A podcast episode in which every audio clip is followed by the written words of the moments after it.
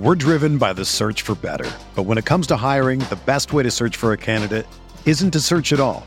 Don't search match with Indeed.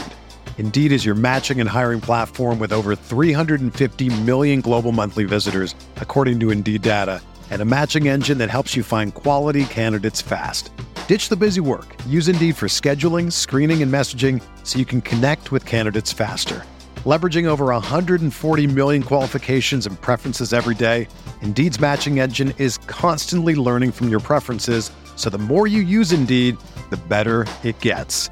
Join more than 3.5 million businesses worldwide that use Indeed to hire great talent fast. And listeners of this show will get a $75 sponsored job credit to get your jobs more visibility at Indeed.com slash BlueWire. Just go to Indeed.com slash BlueWire right now and support our show by saying that you heard about Indeed on this podcast. That's Indeed.com slash BlueWire. Terms and conditions apply. Need to hire? You need Indeed. What do you think about the Laker team now? You follow the box scores of the games every day? Just the Lakers. You're kidding. That is really a compliment. I was pleased to see you smile at the top of our show because once the game starts, you have a game face. You don't smile much out there. I don't think you have to do things for money anymore. Correct. What's up, Laker fans? Welcome to the Laker Film Room Podcast, brought to you by the Blue Wire Podcast Network. I'm Pete, joined by Darius and Mike. And guys, uh, looking at our place in the standings, I was thinking in that first game, very likely that we play the New Orleans Pelicans, who have Jonas Valanciunas. And if we win that game, we're likely to face either Nikola Jokic or Ivica Zubac in the second play-in game. If we get through that gauntlet, it's very likely that we face DeAndre, not very likely, we will face DeAndre Ayton in the first round of the playoffs. And looming just outside of the play-in is uh, Jakob Poeltl. The reason I bring all of these names up is these are all the big physical centers that the Lakers have struggled with this season. And so as the team starts taking shape and, and kind of finding the best version of itself, obviously Anthony Davis will address the biggest part of what needs to be addressed against those really big guys, right? There's only so much we can do, but we've got a game tonight against one of the best in the league, if not the best of those types of players in the league in Joel Embiid. And so today's pod is going to be about solving Goliath because if we want to get as far as we can possibly go, uh, that is going to be a central issue and one that's plagued the Lakers throughout this season. So I'd love your perspective on the challenges and the, the difficulties and possible solutions going forward with uh, going up against the really big guys of the NBA. Yeah, this is where I wish that the Lakers didn't sign Dwight Howard in his fall off season because a guy like Dwight would be super helpful even with Anthony Davis in the fold.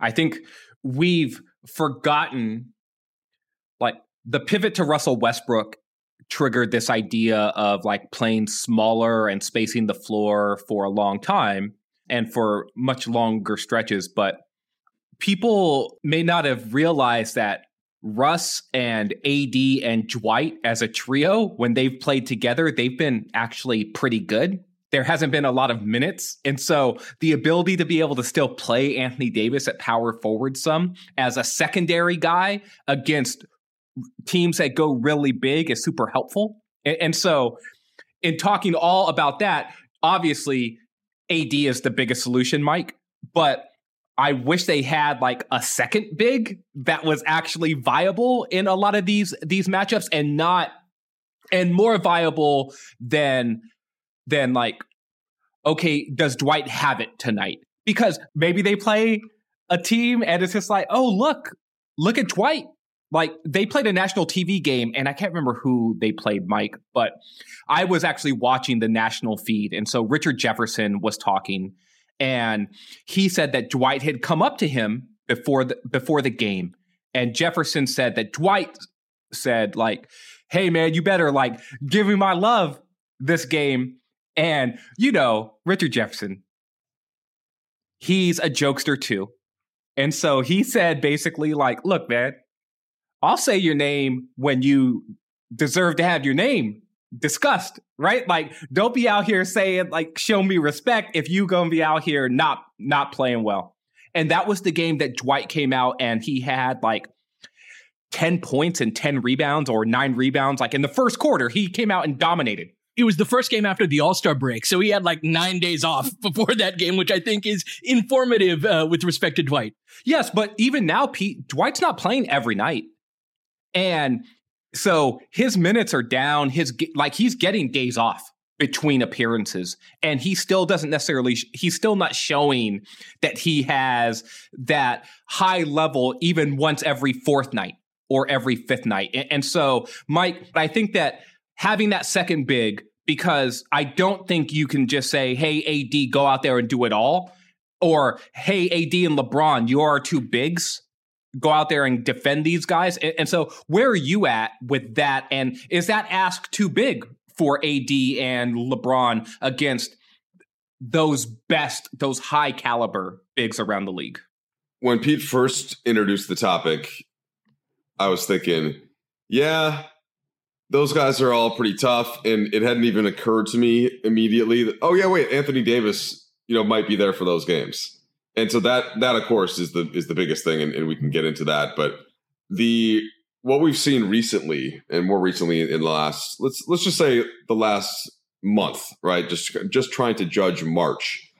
You know, Dwight's legs, I think, have taken in Melo to an extent too, have taken a hit even from when, where they were earlier this season. And of course, of course, both of them have been asked to do more than what they a should have done, and b be, be like between what those guys could have expected that they would have done and sometimes there's a gulf there. There's a difference between what the player and, and, kind of the coaching staff and how they want to be have that guy used. And in this case, there just hasn't been much of a choice. And I think that you know Frank literally hasn't had another option against certain teams but to go to Dwight. And for a while, I think it was it was helping more than it was hurting. And maybe like I'm at a point where I think that Dwight does need like three to four to five days you know, to really find a way to get his legs. And we've seen that. We saw that after the All Star break. So I'm I'm more thinking, depending on what that positioning is and how much you care about home court versus not home court against New Orleans, which I do care, by the way. That you know, I'd like him to have five days off before that, yeah, or like two days off before that. And then the problem is, then they got to play again, the play in and the day after. And so really who your your two bigs become and the ask becomes well who else could we ask to do a lot more well how about lebron james pete you know how about, how about, how about the guy that you're having to ask to do so much. So what what are your thoughts on this topic? Where do you start with it? Yeah dwight is an interesting place to start because he's the most logical and the one we've gone to most when we've needed to. Cleveland is an example of that. Even though they had Jarrett Allen out there's still a big front line between mobley markkanen and kevin love off of the bench. And so dwight played in that game, but he was a minus 13 in a game we won by 11, 12 points. And as you watch him in those types of game, games, the way that Dwight doesn't have his legs tonight kind of manifests is he can barely move. And so there's a, a certain amount of like, you look over at your bench and it's all of these small guys and the other team's really big and then you have Dwight Howard. It's like this very obvious uh, option to go to.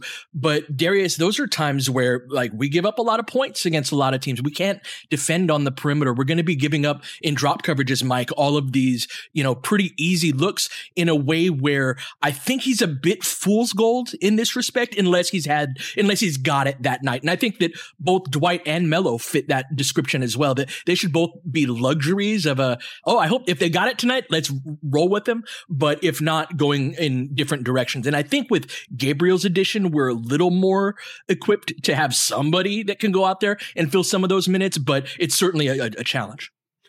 So just just a quick check into the net rating and into the stats for March, and I think that this this shows what the eyes tell you. But Dwight's minus eighteen point eight, Melo's minus sixteen point four, and then. THT is minus fifteen. These are all and net ratings. These are all, yeah, these are all net ratings. Just just for March only. On the other side, Ellington. Now he hasn't played enough minutes really to qualify. He's plus fourteen, but I'll, we'll kind of dismiss that. But the uh, like Wenyen Gabriel is right there with Stanley Johnson um, behind Russ, who actually is first in March net rating at 2.6. Uh, Stanley and Wenyen are both 1.8. And, you know, I think part of that just reflects the the more recent stretch once Gabriel has been playing more in this road trip, which is when the bulk of those minutes from Gabriel came, and the Lakers as a team were just playing better. So you have to take that into uh, into context. But it just there's there is those to me don't seem fake like fake numbers, even though it's a small sample size. I think that there's probably a reason for that.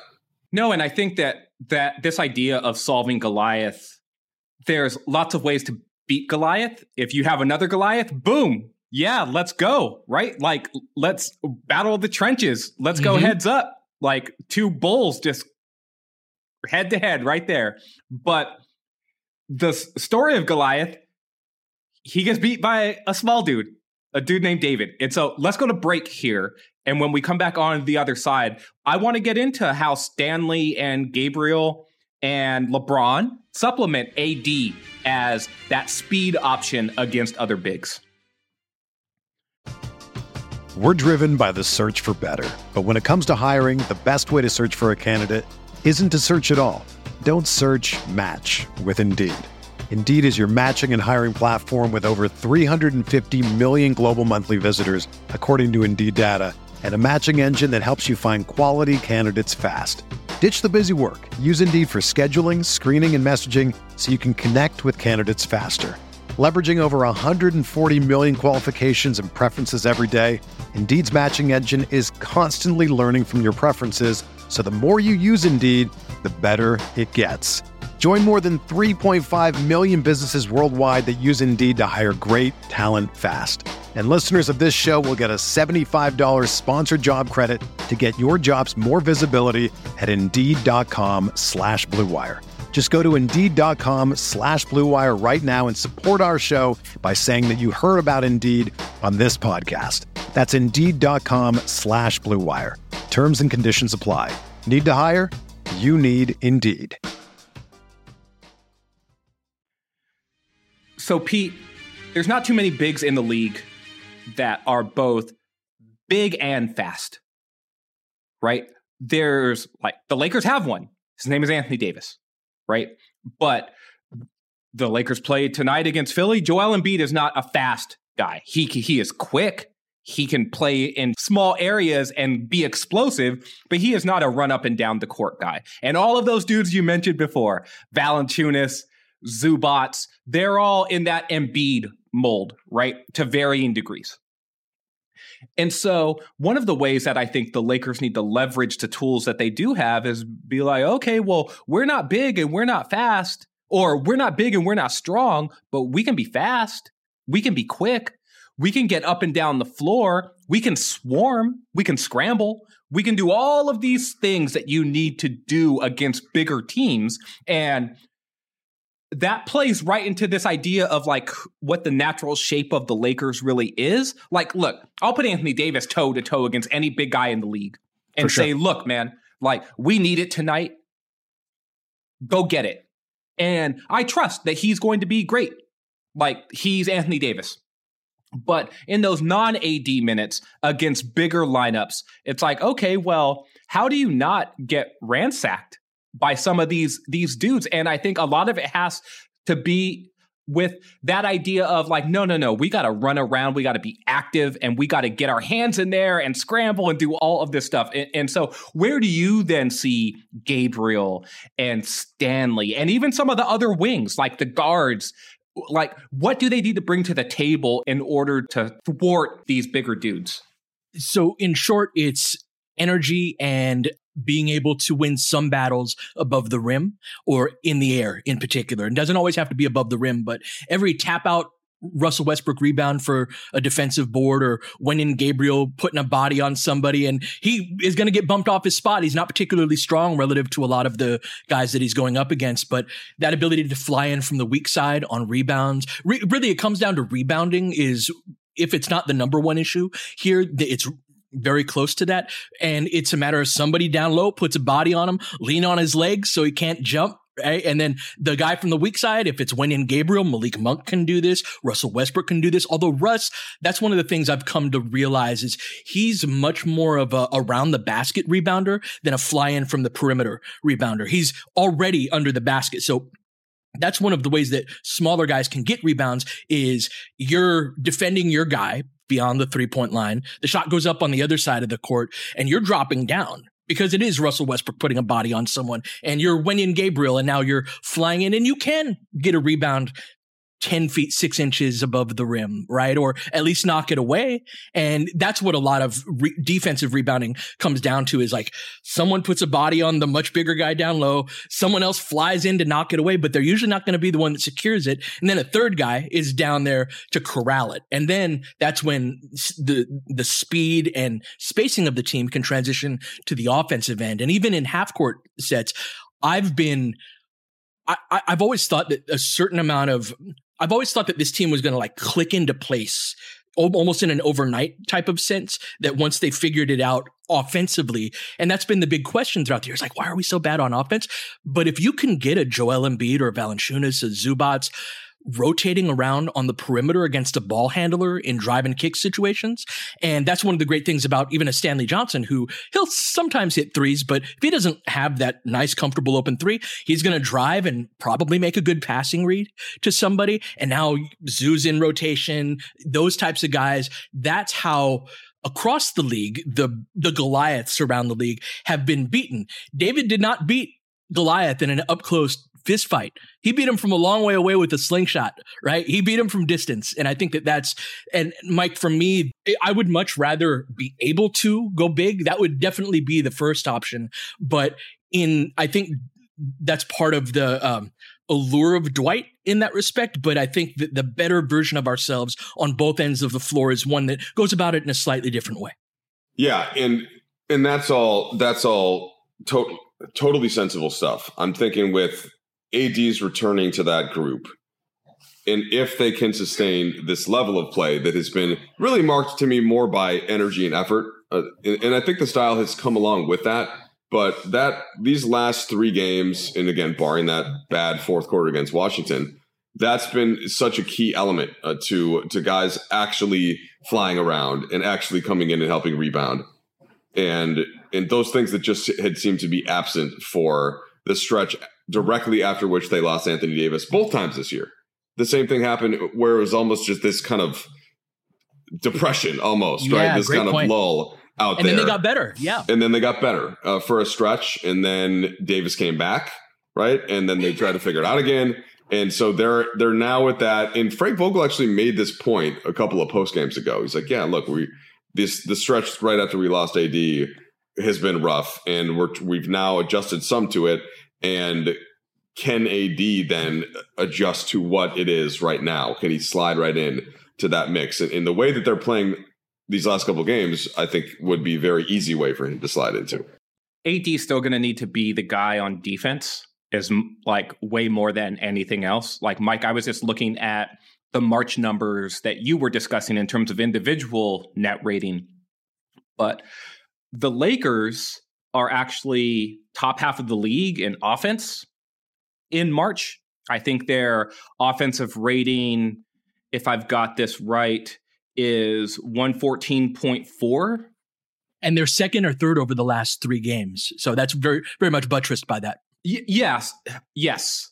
And, but defensively, they're awful.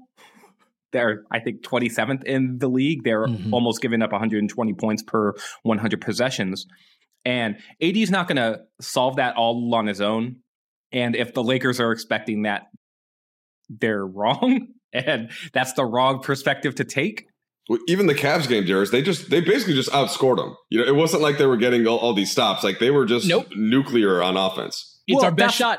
Yeah. Well, that's the thing though, is that and Russ talked about this a post game or two ago, Mike. I don't know if he singled out Gabriel or if the premise of the question was was Gabriel, but the idea of the shape of the the shape of the offense and the spacing and the lanes and the angles and the attack the attacks that that sort of creates with that sort of spacing on the floor when you actually are playing more five out and with a guy who is willing to shoot that three. And even if you are in group send with Stanley Johnson, it's just like, well, Stanley is a driving kick player as much as anything else. So the wheel is going. And one of the things that I appreciated in the Cavs game was I think the Lakers had 34 assists. Now, you don't get assists without making the shots, but the the nature of those assists wasn't like okay, LeBron's pounding the ball at the top of the key. Pound, pound, pound, pound, pound. Like there were possessions like this, don't get me wrong. But it wasn't just LeBron pounding the ball and then like, okay, five seconds left. Let me drive and kick to a shooter that's in the corner and he hits a contested three. Now, look, that's an assist too. Creating that shot is helpful and we shouldn't devalue that. But the way that the Lakers are going to not be a bottom 10 offense or a bottom five offense is by driving and kicking and replacing and swing, swing. Like, oh, now this guy is wide open. And he's wide open not because the defense is saying, like, yeah, I'm not going to guard you. He's wide open because they've already had to close out twice. And now that third rotation is coming from the opposite side of the paint and trying to get to the three point line, and you're just not going to get there. These two things are going to go hand in hand, mm-hmm. right? The Lakers are going to need to get better defensively. Getting better defensively is going to help their transition offense game most, I think, which is going to allow them to run bigger players off of the court or take advantage of them enough where the other team's coach is going to be like, well, can we play this dude this much? Right? But the other part of that is is in the half court, they're going to have to leverage their quickness a lot more, and they've been doing that lately. And so I'm encouraged by what I've seen, but but what have you seen on that aspect? Because I think that this is a key part of the equation. Yeah, let's take one last break, and when we come back, let's address defending in the half court when you're small. One of the things that's bittersweet about the amount of time that we have left is we're not going to get to all of the things that we need to get to to be good at with the personnel that we need to run it, right? So the fact that we look functional is very much tied to personnel, to the addition of Stanley and Wenyen Gabriel. And Gabriel, again, I, I is a guy, he was a free agent for a reason, has been with several teams for a reason, but having another player who can credibly shoot while being active on the boards. He's he's the big that we've been talking about all all season, right? Now, I've wanted a 5 as well. I you know, and we didn't end up getting a legit 5, but that guy who can be active and so the execution of these small ball defensive principles are more feasible than asking Carmelo Anthony to do it or even Talen Horton Tucker to do it because THT is a let, us talk about THT for a second because his absence w- coincided with our two wins. Now, be way too reductive to be like, all right, it's because of THT, right? Or Carmelo Anthony didn't play and then barely played in the other one. I think both of them, we've been talking about this this week, but it's Talen's a floor bound player.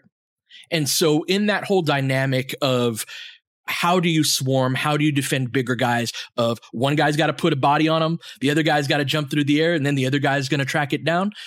Talen really just does one of those things. He'll occasionally track down a loose ball, but he can put a body on someone down low and is well equipped to do that. Big, strong guy get into your legs, put some weight on you. You're not going to be jumping too high to battle that other guy that's flying in to get the rebound on the sandwich rebound, right? So he can do that very well, but he's not the guy that's going to come skying in for that defensive board. He's not going to track down a lot of the defensive rebounds. And then on the offensive end, there are spacing issues as well. So that is is what it comes down to me is our lineups are so sensitive that for example Dwight Dwight's plus minus the other night we were actually okay with the starting group it was when Gabriel went out for Malik Monk which isn't to say Monk had a bad game or was anything like that, but collectively, we were then at that point too slow at one spot with Dwight and then very small everywhere else. And so the collective group, Mike, that's something that we're really sensitive. Our lineups are really sensitive and Vogel's tried so many different things and is really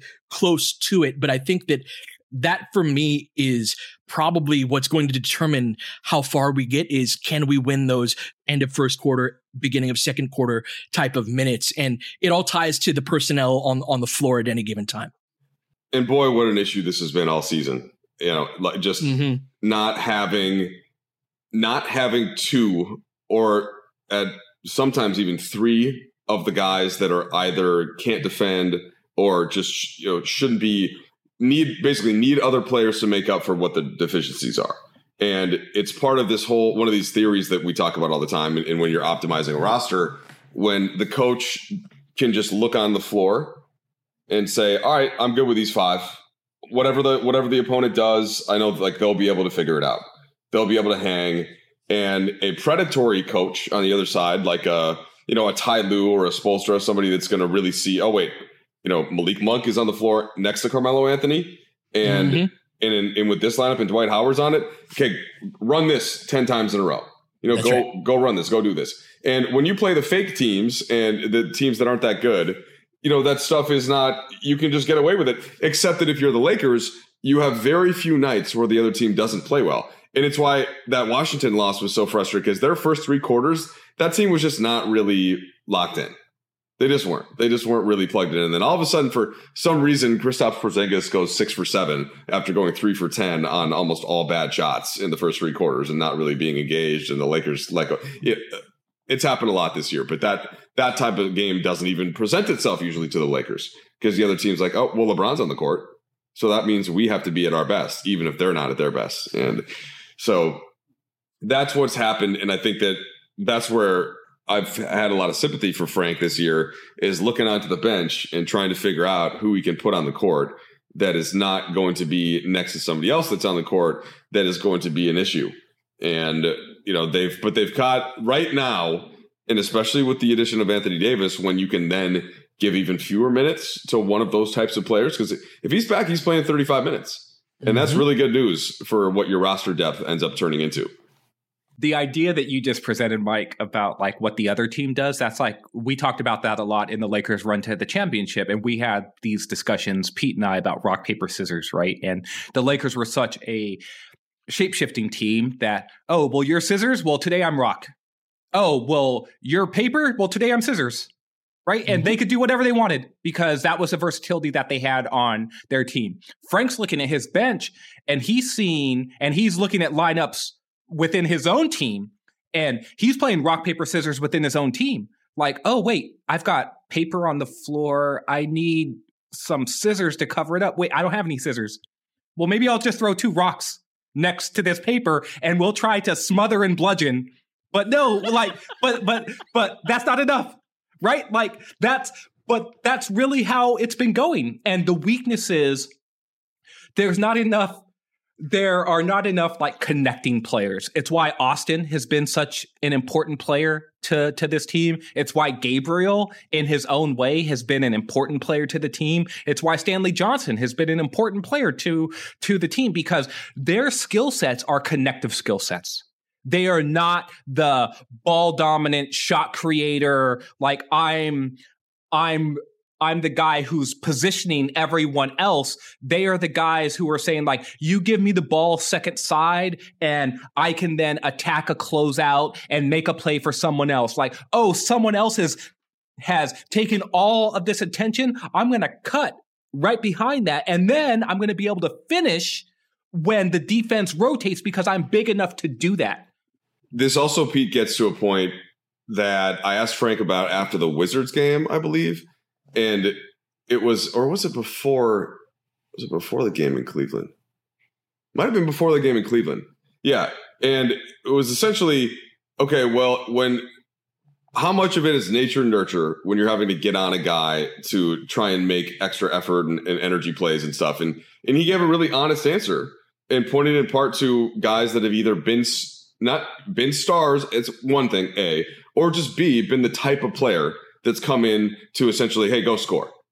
And not that, and we've talked about this throughout the season, not the kind of guy that has the capability or, or the expectation in his own mind of doing all of those connective things. And so when Darius, you just mentioned Gabriel and Johnson, Johnson has is had almost like a Dwight like desperation transition to having to do some of those things. When he came into the league, you know, uh, Pete basically watched him grow up playing basketball in LA, like as this huge dude with the ball that just dominated people, you know, and he basically was able to play that way at Arizona. Gets to Detroit, Stan Van Gundy, no, this this is not going to work, and it didn't work, right? So in that, and he's now one of the guys. He's one of the role guys who is. It's not totally nature, to, and, and that's why Austin has been such a standout. But I, I don't want to repeat that point again. It just was interesting to have Vogel just be like, "Well, yeah, of course. Like this is what this like. Welcome to my struggle. Welcome to my life." and and that's why I I know you thought I was a bit of a crazy person with the Wenyen Gabriel stuff, but like just no, having I didn't. I didn't I, am no, with you on that. Okay, well, I mean, but the idea that a guy who's bounced around the league on multiple teams that is was an undrafted free agent would actually be really helpful. Now, again, I'm not talking like, and now we're going to win the championship. That's that's yeah. not my point. But like, we've been kind of oh, like, you're, a, you're meaning you're like for you're like end of the roster thing not just the end of the roster, but like Wenyen Gabriel's Wenyen Gabriel's helped us win more games than either Trevor Ariza or DeAndre Jordan did. Oh yeah, yeah, Agreed, through, throughout their entire tenure, and yeah. because of this the skill set that he has, of which motor is a big part of it. Yeah. That's the thing about this team. Like so, so much of the conversation about the the ultimate, you know, overall version has been about Russ, and I I I can I can buy the argument that Russ puts a cap on what you're able to accomplish as a team that his, his between his shooting he'll lose guys off of the ball he'll make uh, costly turnovers at the wrong time that all of that in a high level playoff series will come back to haunt you to a degree alongside the, his salary where you won't be able to win a championship. I think there's a very credible argument to be made for that. But he's not the reason why we're 31 and 41 and I think the reason that we are that is because look at all the guys that we're talking about that are contributing right now. They were like, what if Stanley Johnson had training camp with us and a role with us from the beginning, or a Wenyen Gabriel type had that? These are all motor guys, and we've had this team that's this shell of these stars and former stars. That even a guy like Carmelo Anthony can be very helpful in the correct role, even still. But we whiffed on all of the all of the supposed D and three guys. That's what Kent Bazemore was supposed to do. That's what Trevor Ariza was supposed to do. Uh, guys like DeAndre Jordan and Dwight were supposed to be lob threats, obviously not not three and D threats, but a lob threat, and then rim protectors around the rim. In a lot of ways, that's an that's 0 for 4 right there. And the guys that we hit were the offensive guys, Malik, Melo, just having guys like Stanley and, and Gabriel in those spots bringing it back to the whole Goliath idea too and how you beat them. One of the ways you do that is have five guys with some degree of skill on the floor. So maybe Stanley Johnson as the main guy, that ain't it, but Stanley Johnson off of a short roll or that idea of advantage creation, extension and finishing. LeBron's going to create the advantage. Anthony Davis will create advantage. Russell Westbrook will extend it, er, will create advantage. Stanley Johnson can extend advantage and sometimes finish it. And then a Gabriel is a sim- similar type of thing, especially as a finisher, whether it's as a three point shooter or just roll into the basket. We saw it in the Cleveland game, right? He presents some options in that respect. Just do tall guy things. Just do call. We were like rejoicing about oh, this man. in the text thread the other day. I had said, man, that it's just like that Wenyen Gabriel doing tall guy things shouldn't stand out this much on on a basketball team and be this useful but this totally was my point all along. But it like, totally is. Well, yeah, it's why I was calling for for the a forward, for, for a mm-hmm. forward to mm-hmm. slot between LeBron and Anthony Davis, and you better believe Wenyen Gabriel can play between LeBron James and Anthony Davis in in a front court. Right now, he's he's the guy though that you might play if the other team has a big power wing that you want Anthony Davis to defend Mm-hmm. Right. So that's the that's the that's the rock paper scissors of defensive matchups. Well, because even before AD went out, the guy that was in that spot was Avery Bradley. It wasn't a forward. Avery Bradley's been a guard his whole career. That's right. Right. So he was starting at three. And so the idea of a guy like Gabriel, that's a completely different type of player. It's why I thought that that position was so important because a player mm-hmm. like Gabriel, who is like honestly, you, we've been calling him a replacement level player. He's below replacement level. If he was actually replacement level, he'd be on a roster. All like he would have been on a roster this entire season. He is a fringe. He is a fringy NBA player, right? And that's fine. That shows you though how many like almost non NBA players the Lakers have had on their roster right? And the team that the Lakers play tonight is Philly. You know who Philly's backup center is? DeAndre Jordan. You know what kind of struggles uh-huh. they've been having after they traded Andre Drummond as part of the deal to get James Harden, and now their now their bench unit, the bench unit big is DeAndre Jordan.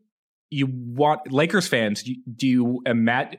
Do you think you can imagine what their backup center minutes look like now? I know I can because I watched DeAndre Jordan play this season in a real role for a team that thought they were going to do something. And guess how that worked out? It didn't work out very well.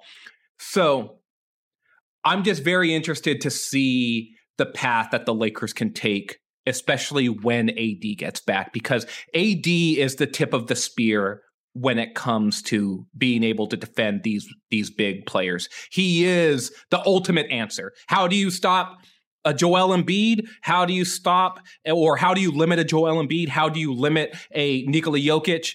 You put Anthony Davis on them. But in the middle portions of the game, how you do that when AD is not the answer is okay, well, can you put LeBron on him and can you swarm with these guys? Can you run and push the pace so fast that those guys are lagging behind the play. And these are the solutions that the Lakers can seek out with some of the personnel that they're finding works for them in this late stage of the season. And just to sum, to kind of sum up that that point of view, so Stanley Johnson, Wenyen Gabriel are, as Darius just alluded to, kind of the the bargain basement of the player archetypes that we were talking about and wanting before the season started because we saw it before, right? Because it, it's so a lot of that is pretty obvious, and they've now at least gotten to the point where those guys can, when LeBron is on, which he has been, and when Westbrook is at least much more on than he was, then all of a sudden those guys don't have to do as much, and just that player archetype works a lot better because you still have guys out of place, right? You still have either Monk or Reaves usually playing up more than he should. You, you still have all that stuff. Davis can come back and slot in a little bit better, but like you're that's that's all. At least there's been some pretty clear progress there. And then just a note on Philly, Pete. We had had a discussion about them. It was I don't know. It was almost two weeks ago now. I feel like, and I had watched them a lot since Harden first got there and he was on absolute best Harden behavior. His energy looked great. He was moving a lot better. and Embiid was totally energized by it. And then they've just hit this lull since then. You know, like they did beat Dallas, which was a good win. Dallas has been beating everybody.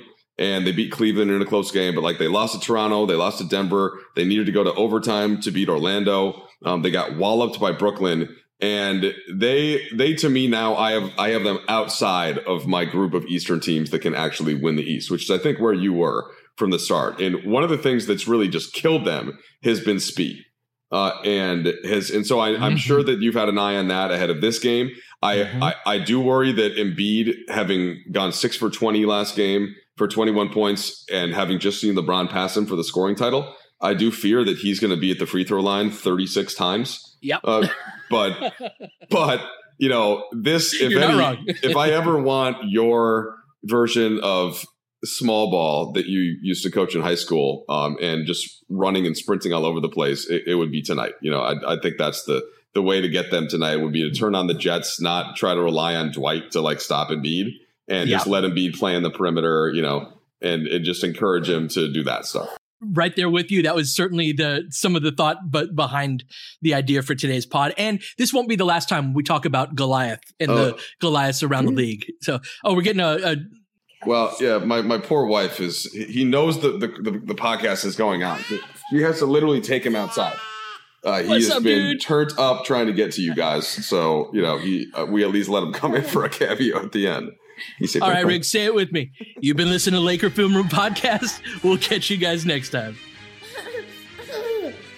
Baynes has got it in low to McHale. McHale wants to turn. He's double team. Just pass out in front, broken up by Worthy. Tip to Magic. Worthy dies on his belly. Magic scores. Magic fires. It's good. They will. Lakers win the game. The Lakers win the game. Rebound is Lonnie. Three seconds left. Van Exel to win it. It's on the way. Good. Kobe Bryant, 48 points, 16 rebounds. Shot with his eighth block shot that ties an NBA Finals record. A lot of Laker fans sticking around for this. You're seeing something that's very rare indeed. A Laker to get MVP chance right, in Boston. In Boston. Of all places. Are you kidding me? Kobe hard to believe. Are you kidding me? Unreal! Are you kidding me? Lakers looking to push. Bryant spinning in the lane. Back for Gasol. Pretty pass. And it's back to a three-point game. Kobe Bryant picked up by Bell. There's the move. Two, one. Miss it! Unbelievable. For the victory. It's over. Shot clock now to five. Bryant. Yes. And that was a little tough to Alvin Gentry. Add insult to injury, Kobe. I mean, what a shot. I mean, you can't defend that. Are you kidding me? 2.1 seconds remaining. Denver a foul to give. Jokic trying to disrupt Rondo. He puts it in. Here's Davis, 4-3 in the win. Oh, it's good! Anthony Davis has won it for the Lakers! James again. Oh, he hits another one. LeBron James putting together a closing quarter against the Nuggets. This historic 2020 NBA championship belongs to the Los Angeles Lakers. The Lakers conquer the bubble, and banner number 17 will soon hang in the rafters.